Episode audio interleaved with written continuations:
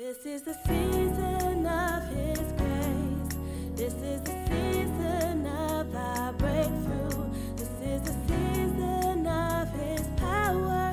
This is the season where His love shines through at Pentecostal Tabernacle,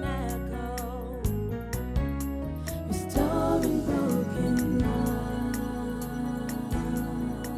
love. You know, Elijah was really beaten down after he had that awesome moment up on the mountain. Right? He was really beaten down and he was very discouraged. And it says that, you know, after he brought forth his grief to God, he fell into a sleep and then an angel of the Lord came and, and touched him and said, and prepared meat for him and gave him food and gave him drink. And it says that he went in the strength of that meat and of that drink for 40 days. And sometimes we don't realize that when we're really weary, when we're really going through stuff, what we really need is a good meal. Sometimes we just need that word of God that needs to come and give us answers, give us something, something, even if we don't understand it. Maybe it's not an answer up here, but it's that thing that makes us know, Jesus, you're still alive and working in my life. You're still somehow within me and I know you're with me, so I'll be okay. Amen. And so the title of my sermon this morning is, What's my problem? Do I have a problem? and sometimes we maybe have, uh, have asked those questions and maybe right now, because we're in the presence of God. And sometimes as we're in God's presence, things, our thoughts come to light, you know? And sometimes it's in His presence that we realize I don't know what's wrong. Something's not quite right. What's really, why does it seem like something's not quite right?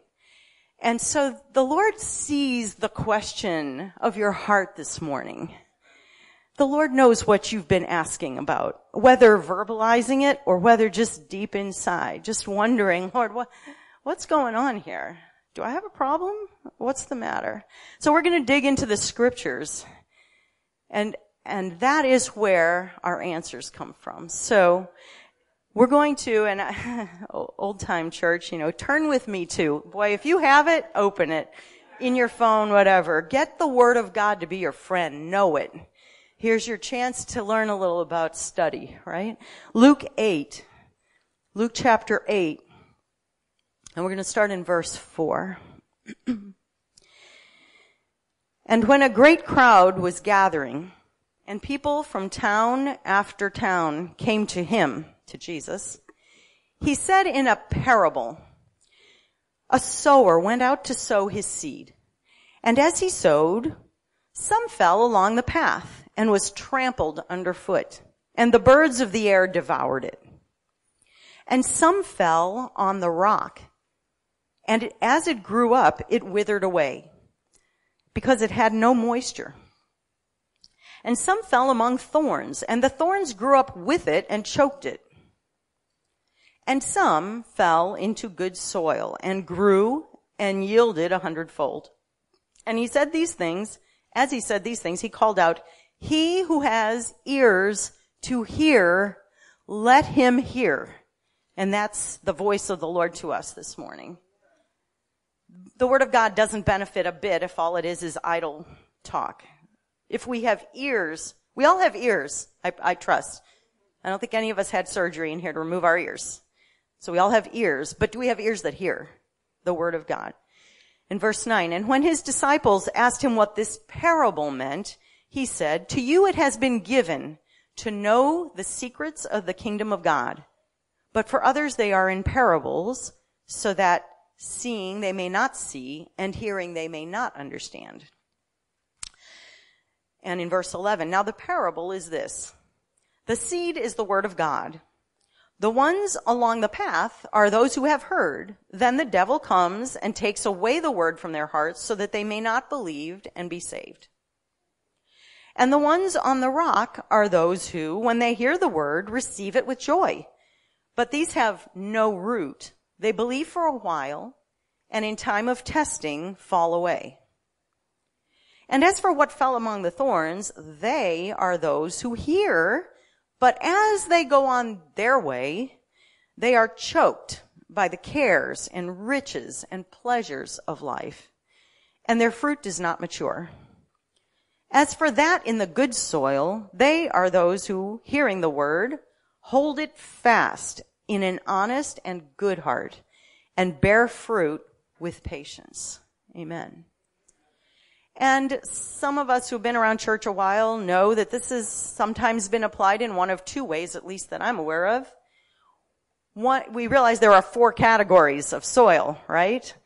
And so it's, uh, well, or of a place for the seed to fall. It's along the path somewhere, along the wayside. You know, it's among, it's on the rock, it's in the thorns, or it's on good soil. Some have spoken about this as though these are different people. And I can understand that application somewhat because the first one about falling among the wayside and the devil snatches it away before they even believe. So as if to say, well, those are the unbelievers. Maybe they've heard the word and just brush it off. And we'll get to that in a moment. But, and so different people.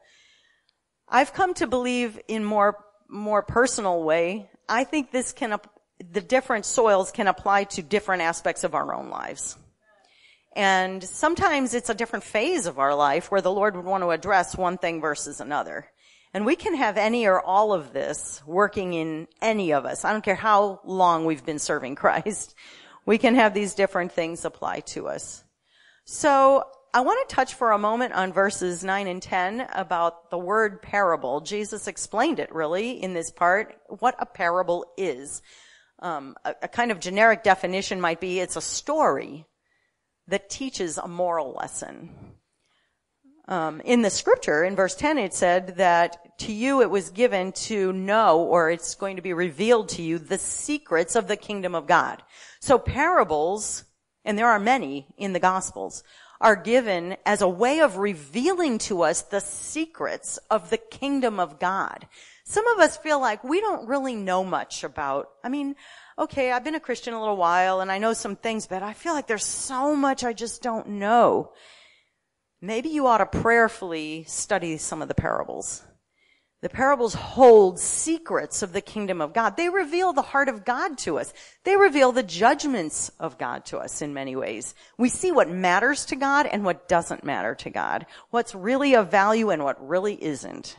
And when we align ourselves with those teachings, we really grow. This parable also, it said there in that little section, it divides the believers from the unbelievers. So those who believe on Christ, who receive and hear with understanding the word, are able to believe and are able to understand those secrets of the kingdom of God. If you've ever wondered, why don't I understand the Bible? I used to wonder that. I totally did not understand it. I remember one time I went to a movie about the gospel. I was unsaved. By the way, I guess some of you don't know, I was not like a lot of you. I wasn't brought up in church. so I grew up totally on my own. And, um, and when I, uh, was a teenager, I went to some movie about the gospel and, and at the end it said it was, there was a, you know, in the credits, there was some little place there that said, this was taken out of the gospel of Matthew. And, and it had gotten my attention enough that I thought, I want to go read it. So I went home and I read the entire Gospel of Matthew. As I recall, it was in one sitting, or I should say lying. I was lying on my bed. And I read the entire Gospel. I closed the book and I said, yep, I don't understand a word of it. and why? Because I wasn't a believer. Christ hadn't quickened or brought to life faith in my heart. I didn't understand this was the living, powerful word of God. So I didn't really have faith in it. I read it like I'd read a novel or something and I just kind of thought, oh, what is all this stuff? And it made no sense. So sometimes the reason we don't understand it is because we haven't realized that the scripture is the power of God to salvation. And to have that awe of, whoa, what I'm reading right here has the power to transform my very life. And then all at once our eyes are opened and we begin to understand the scriptures. Amen. Maybe we've been a believer, but we kind of lost our focus. And when we read the scripture, it's kind of like we're in a fog. Maybe we ought to remind ourselves, whoa, whoa, whoa. what I'm reading has the power to give me the victory over anything. It has the power to give me life and right now to lighten my path. So I'm not stumbling all the time. Amen.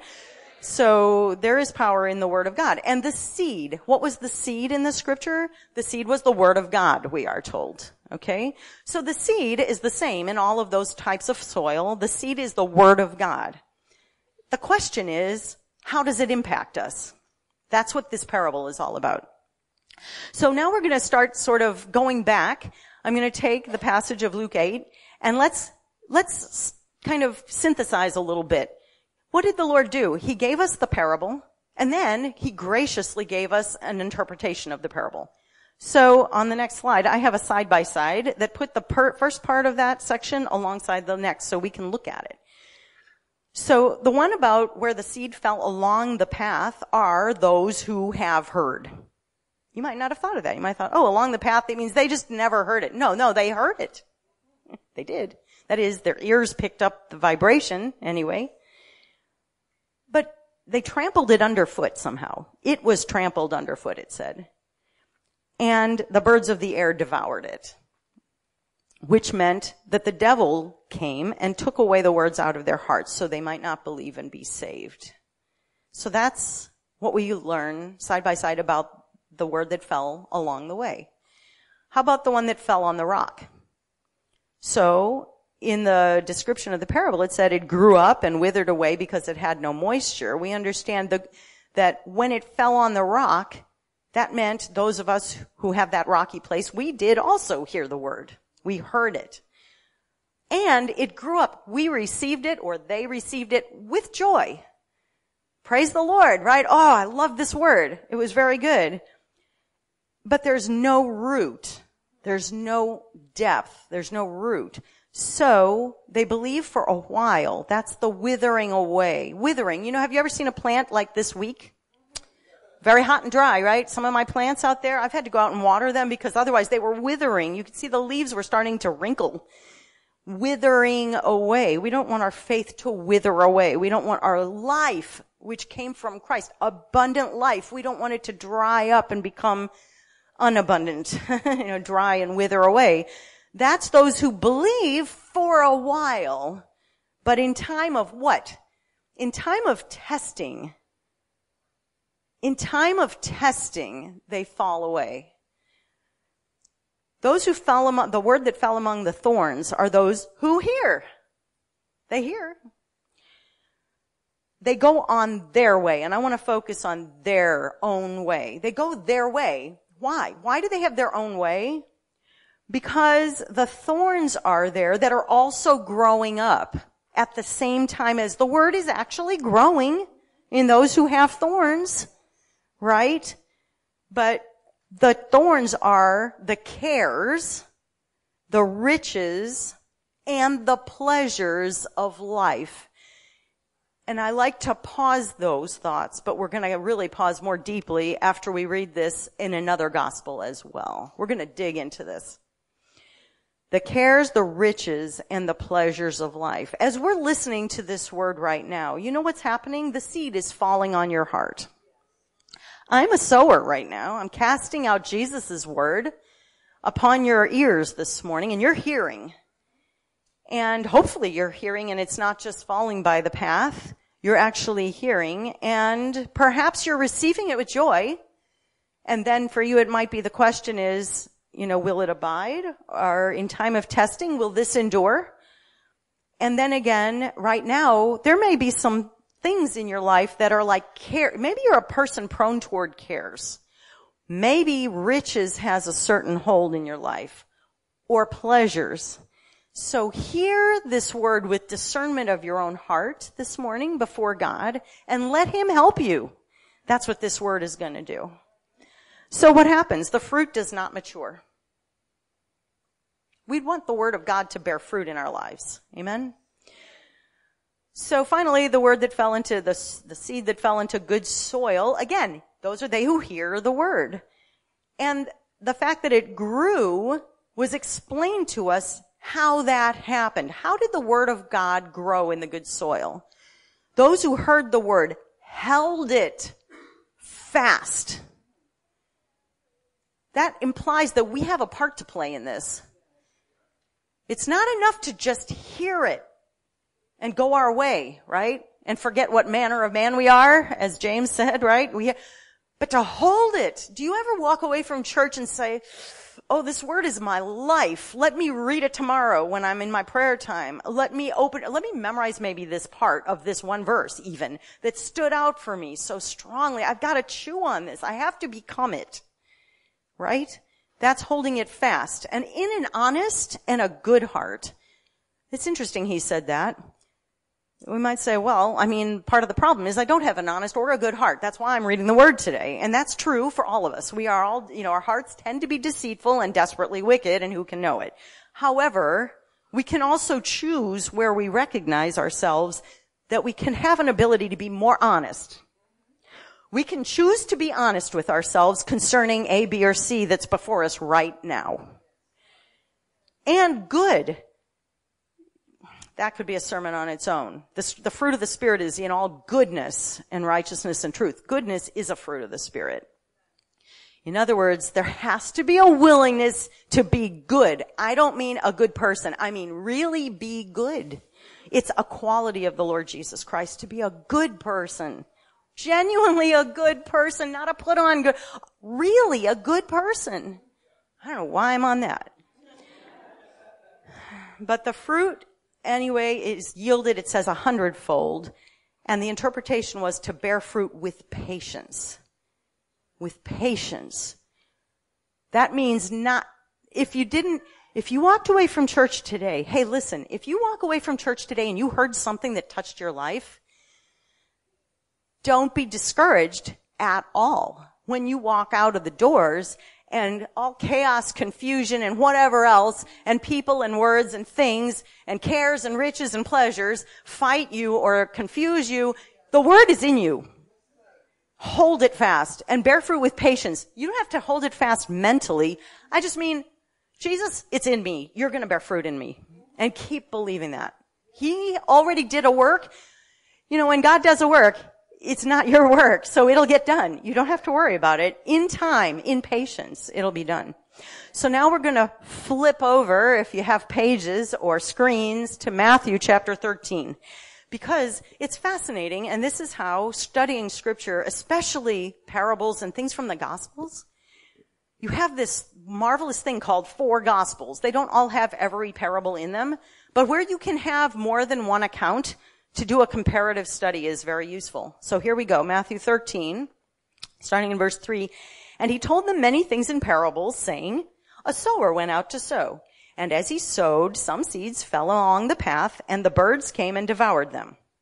Other seeds fell on rocky ground where they did not have much soil, and immediately they sprang up, since they had no depth of soil. But when the sun rose, they were scorched. And since they had no root, they withered away. A lot more detail, wasn't there? Other seeds fell among thorns, and the thorns grew up and choked them. Well, that part's pretty much the same. Other seeds fell on good soil and produced grain, some a hundredfold, some sixty, some thirty. That's a little more detail there. He who has ears to hear, let him hear. Here then, in the next, in jumping down to verse 18, where he continues with the expounding of the parable, here then the parable of the sower.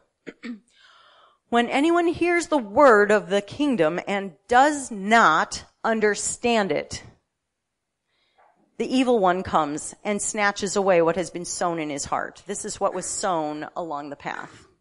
Does not understand it like me when I was a young person, right? Heard it, but didn't understand it. As for what was sown on rocky ground, this is the one who hears the word and immediately receives it with joy. Yet he has no root where? In himself. That might be a little more implying, implying a little more than about the seed having root. As if to say, are we a person who doesn't tend to go deep? Who, who doesn't take things really that seriously? We don't have any root in ourselves. Has no root in himself, but endures for a while. And when, now it doesn't just say testing, and when tribulation or persecution arises on account of the word, immediately he falls away. As for what was sown among thorns, this is the one who hears the word, but the cares of the world and the deceitfulness of riches choke the word and it proves unfruitful.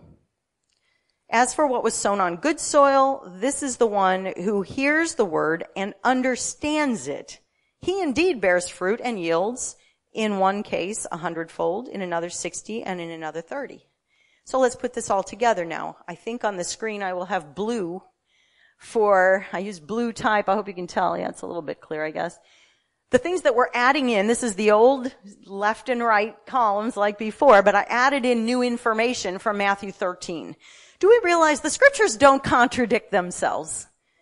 Have you ever read one scripture and read another and say, well, that's not the same. It's the same kind of account, like about the same thing, but these aren't the same exact words, so scripture just doesn't make sense. No, you just don't understand it. He that has ears to hear, let him hear. All scripture is given by inspiration of God and is profitable for doctrine. It'll teach. So, how do we take it? We synthesize, we put it together. We say, well, God, you know why you said it this way here, but you said it this way over here. Let's consider it all together. So here we are about the one that fell along the path. We now learn that those are those who have heard but don't understand it. And again, if you aren't a believer in here this morning, that is, you've never come to an encounter with Christ through faith. You haven't embraced the gospel message which says that Jesus was the son of God who came into the world as a perfect man, however, paid the price of penalty for all, all of our sins. We are all sinners and separated from God in ourselves. We, we were born that way. We have this kind of problem What's wrong with me? Sometimes the answer to that is sin is what my problem is. I have this problem. Guess what? We all do. We were born with it. We have, all have one problem. It's called sin. sin nature. The tendency to completely do things that grieve God's spirit. And God doesn't even hate us for it or anything. In fact, He looked upon us in such compassion that He gave Jesus to come as a remedy to us and say, you know what? Look to the Lamb of God and be saved. Jesus died in our place. The penalty was paid for our sin that if we just look to Him, Jesus, really? You really love me? You want me? Then I can be saved from my sin and begin to actually live a whole different way just because we embrace the gift of God. Very simple, the gospel message. So simple, Jesus said, that many stumble over it and never receive deliverance from their sin. But it's there for us this morning. Those who the word just goes away from us, it's because we don't understand it, because we don't believe it. The one who fell on the rock, this one let's take a little bit longer on, because it grew up immediately. It sprang up, right? Immediately those received it with joy. But it talked about being scorched when the sun rose. And the sun is representing the tribulation or persecution on account of the word of God. Scorching, the word scorch means to burn slightly, or it could be like those leaves, to be, to be parched or shriveled with heat. Heat, intense pressure. Pressure why? Tribulation. What does that mean? Anything that's troubling you. could be your family, could be your job, could be your head, your thoughts. It could be your brother, your sister. It could be anything, your children. It could be that you have no place to live that's decent, right? Troubles, troubles of this life, right? We're going to have trouble. Persecution could be another kind of trouble, right? Because we have a faith in Christ, all of a sudden, our friends aren't our friends or life just is different and we don't know how to deal with it. And if we're not careful, that is, if we're not aware of this word that can keep us this morning, we might fall away even immediately as soon as these things start to happen. Just like, oh, can't deal with that, I'm gone. That's, that's unfortunate. What a lot is being lost in that. Tribulation then is a trial it's a testing of our faith. James 1, I'm, i have this there. James 1 says, count it all joy, my brothers. So this is telling us we're going to be tested. All of us. Count it all joy, my brothers, when you meet various tri- trials of various kinds. For you know that the testing of your faith produces steadfastness, or in the King James it's patience, right? And let steadfastness have its full effect that you may be perfect and complete, lacking in nothing. Do we need trials then?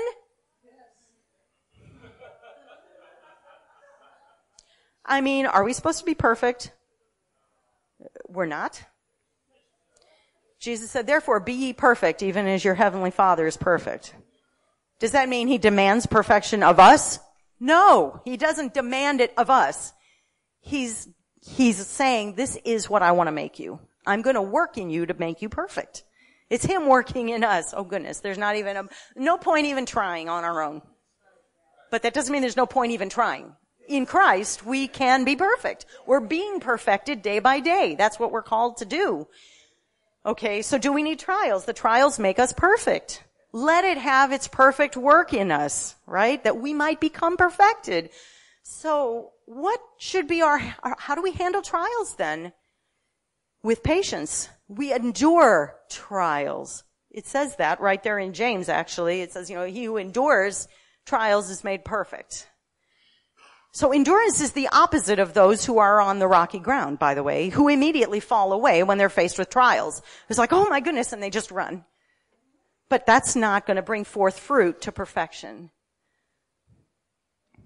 Persecution is hostility and ill treatment because of our belief. Well, unfortunately, you might say, the news to us in 2 Timothy 3 verse 12 is, indeed, all who desire to live a godly life in Christ Jesus will be persecuted. Are you exempt? I'm not either. There's going to be some co- complication because we chose to believe in Christ. There are going to be some complications, things we would rather not deal with.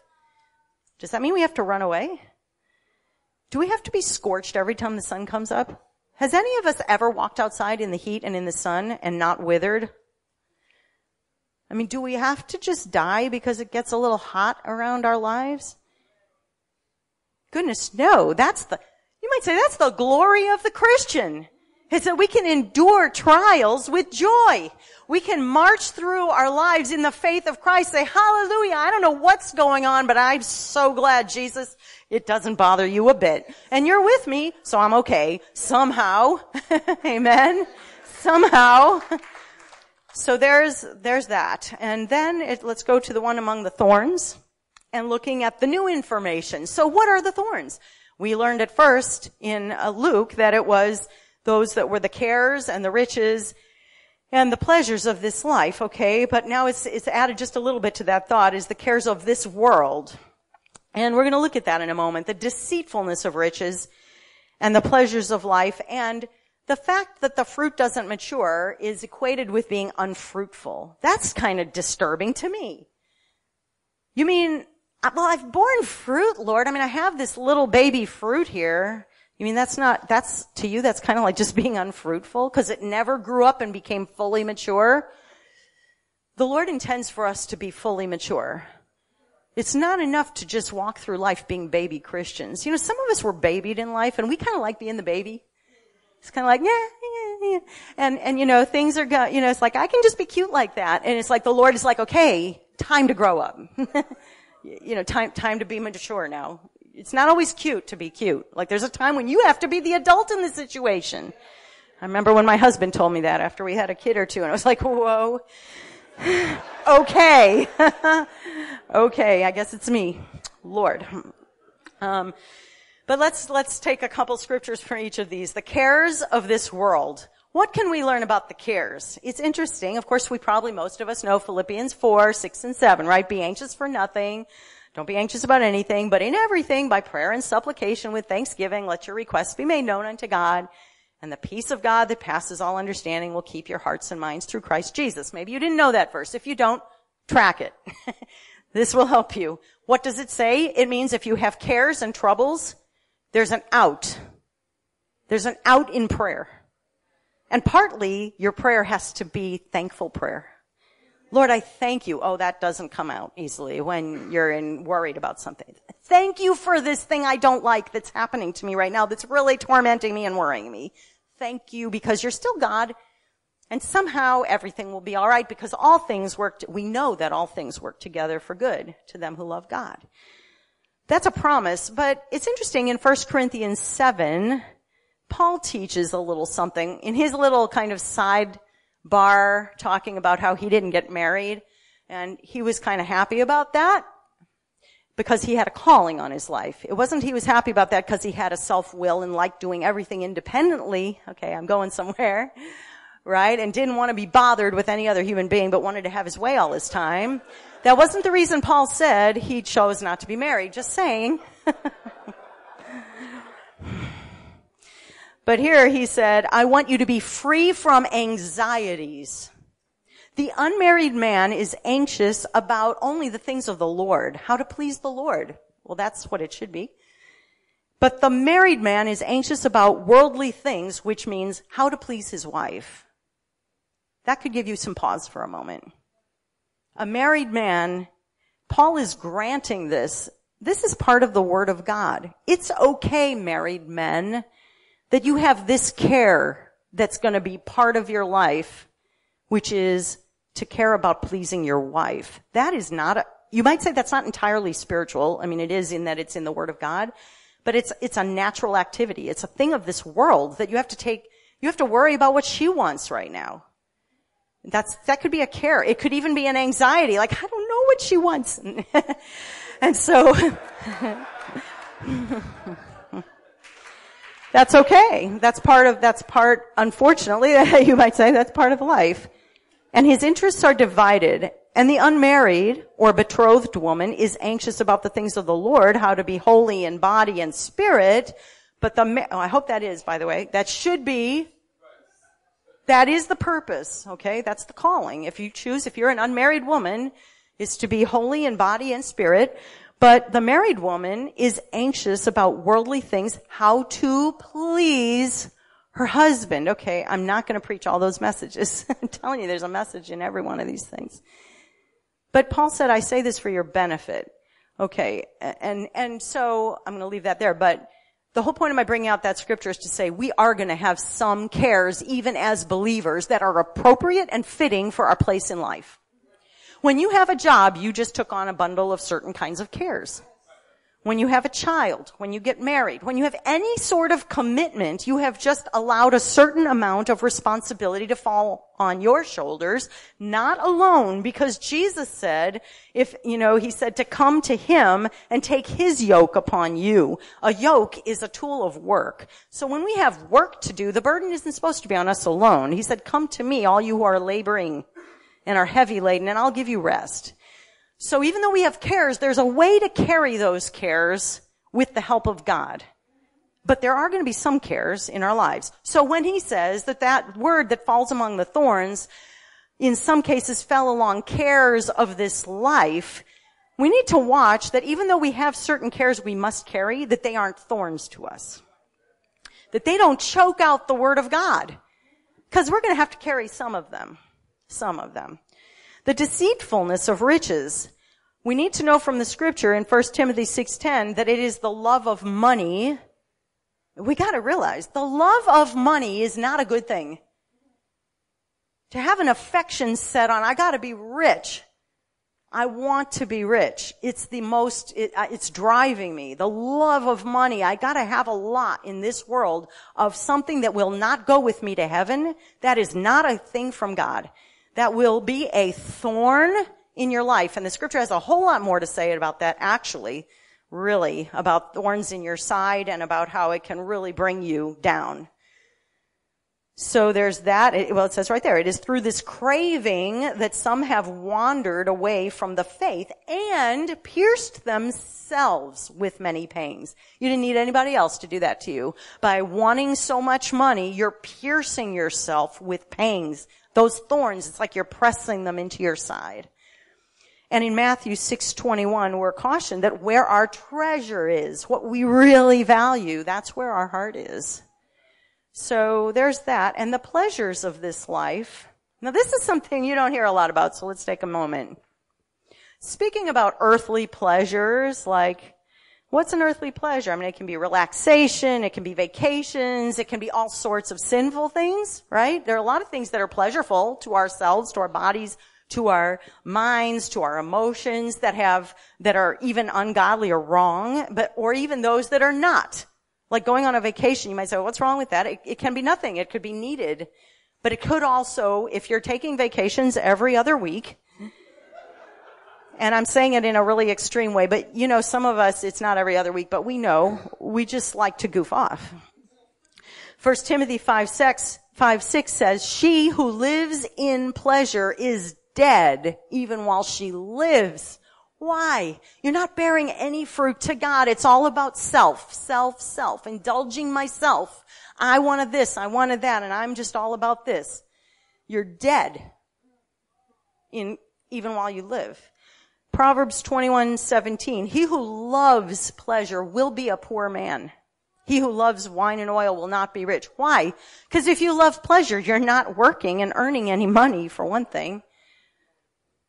But there is a pleasure that comes from God. Pleasure is defined as a feeling of happy, satisfaction, and enjoyment. And the lie of Satan to unbelievers is, if I become a Christian, then I can't do what all this and all that. I can't, you know, I can't have fun anymore. Which really is another way of saying I can't have any pleasure. We, the unbeliever doesn't even know pleasure. Real pleasure is what's described here in Psalm 16:11. God, you make known to me the path of life. In your presence there is fullness of joy, and at your right hand are pleasures forevermore.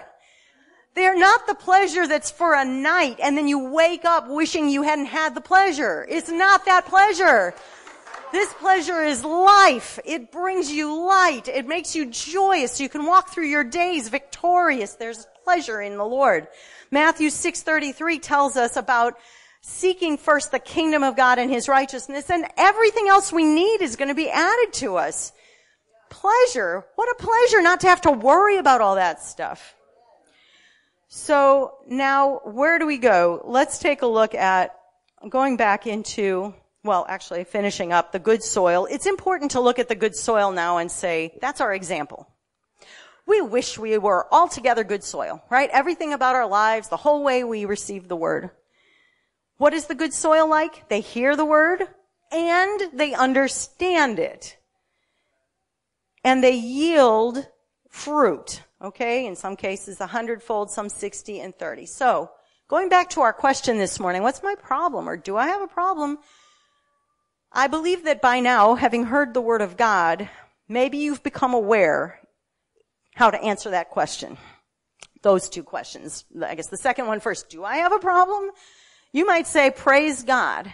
I am living as good soil. All is well. I, all I'm doing is just loving Jesus, walking in the light, reading his word, and I'm bearing fruit. This is where my life is right now. And if that's the case, you owe God a lot of praise and thanks because that's a glorious place to be in. That's a wonderful thing where that's the whole thing that came to your mind through this entire message. That's precious and that's blessed. On the other hand, you might have seen yourself in some of these other things. And so we're just going to spend a couple more minutes and I'm going to wrap it up with the thought of what's my remedy? Okay, so you've borne with me this long. We're going to wrap it up with the thought, what do I do about this? And by now you may already know somewhat, but let's just go a quick through. First of all, of course, if we have ears, we need to hear. So hopefully you've heard the word this morning. And the word, you might say, what word is it? It's the one that's near you even in your mouth and in your heart. So you might be saying, well, I don't know what word, you know, I don't know what out of all this message, is there anything that's near you? Like that as you heard it, it just kind of hits you really close to where you're living. That's the word that is the seed that the Lord is trying to work on this morning. Okay? So, the one that fell along the path, what's the remedy? Don't trample the word underfoot. When the word comes, don't just brush it off. Seek to understand the word. Embrace it. Be a believer in the word.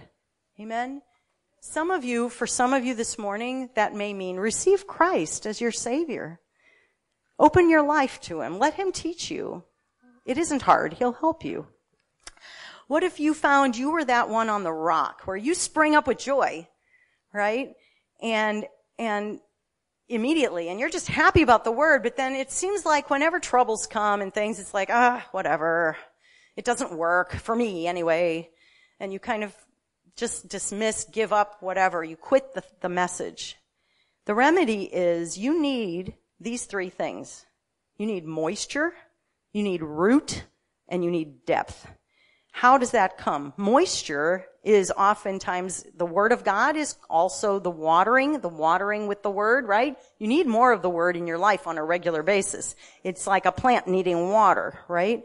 So spend time in His Word. It's also the Holy Spirit in His presence, spending time in prayer, right? Being with the Lord, developing depth, developing patience with being in the Lord's presence, right? That will help you so that your heart isn't hard and the Word can go deep and stay there. Among the thorns, well, there's a couple remedies. If the problem is cares, casting our care on Him, learning to trust in Him more is probably the most present remedy, bringing those cares to the Lord. But the other two, a love for money, a love of pleasure. We need to repent because that's a wrong thing. It's a, it's a flaw and it will keep us going in the wrong direction. We need to turn away from that. In the presence of God is the best place to repent. Just tell him, Lord, honestly, this was who I am. Please forgive me. And I want to go a different way. And I guess the last slide here that I have is more for the purpose, I guess, to take us a little deeper, who might be the one with the, the cares and the thorns. When we examine the good soil, what is it that they did? The good soil understood it and, you know, bore all this fruit. And I would say for all of us, if we would emulate that example, what we would do is take more time to meditate deeply in the scriptures and in his presence, to really dig into the scriptures more. Those of us who have cares, sometimes it's as much as we just haven't fully embraced the truth concerning how much God is going to work everything out.